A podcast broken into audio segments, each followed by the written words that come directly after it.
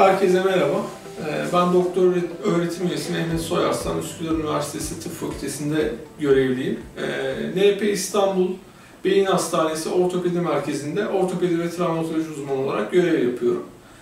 Ee, Bugün sizlere menisküsten bahsedeceğim, menisküsle ilgili konuşacağım. Herkes duymuştur, Ee, işte benim menisküsüm var e, vesaire. Her yaş grubunda olabilen bir şey. Aslında biz sadece diz gibi düşünüyoruz ama menisküs bizim e, menisküs dediğimiz yapılar başka eklemlerimizde de var. E, ama tabii ki en sık dizle ilgili problem yaşandığı için e, dizle ilgili e, bize danışılıyor. E, menisküsler iki tane yarım ay şeklinde eklem e, kıkırdağımızı, eklem hareketlerimizi destekleyen yapılar. E, bunlar zamanla yıpranıyorlar e, yaşımız ilerledikçe e, ya da travmayla herhangi bir yaşta yırtılabiliyorlar, zarar görebiliyorlar. E, menisküs dediğimiz dokular e, aslında kıkırdak benzeri dokular. E, görevleri yük dağılımını dengelemek. Çünkü biliyorsunuz diz eklemimiz ana olarak üç kemikten oluşuyor ama asıl büyük eklem iki kemik arasında. Alttaki kemiğimiz düz bir yapıda, üstteki kemik ise yuvarlak yapıda. E, nasıl bir misketi yuvarlak bir zeminde, yani düz bir zeminde yuvarladığınız zaman sadece tek bir noktası temas ediyorsa aslında bizim diz eklemimiz de bu şekilde. Ee, sadece tek bir noktadan temas ediyor ama menisküslerimiz sayesinde e, temas alanı artıyor ve dengeli bir yük dağılımı oluyor. Bu yüzden menisküslerimizle ilgili bir yaralanma olduğu zaman bu yük dağılımı bozuluyor ve ağrılarımız, başka şikayetlerimiz başlıyor. Ee, başta da söylediğim gibi menisküs yaralanması her yaş grubunda görülebilir.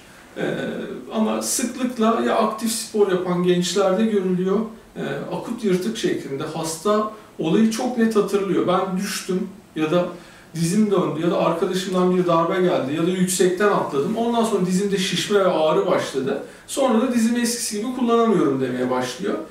Ee, ikinci bir şekli de yaşımız ilerledikçe e, günlük hareketlerimizde yırtılmalar oluşuyor ve bunlar bu sefer ağrı ve e, diğer semptomlara sebep oluyor.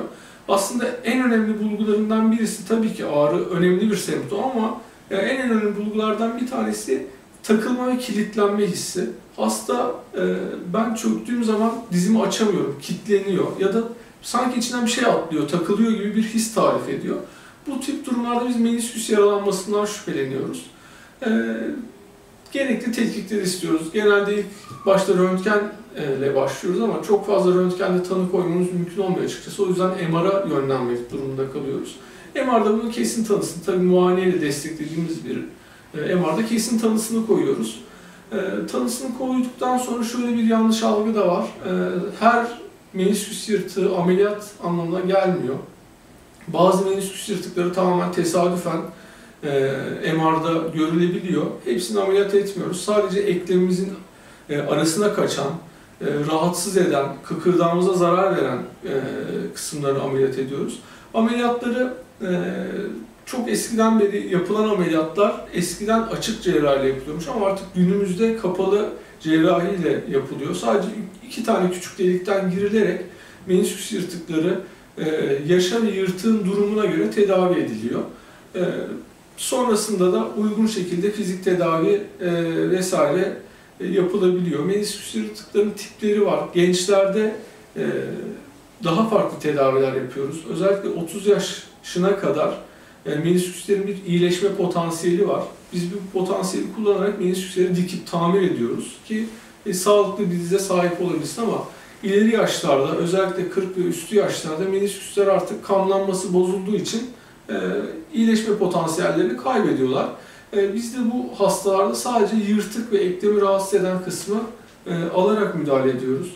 Menisküsün yaralanmasının yanında ek e, başka yaralanmalar olabiliyor dizde. Özellikle e, bu menisküslerin rahatsız ettiği yerde kıkırdak yaralanmaları olabiliyor. Bu kıkırdak yaralanmalarında uygun yaşa göre tedavi planları yapılabiliyor.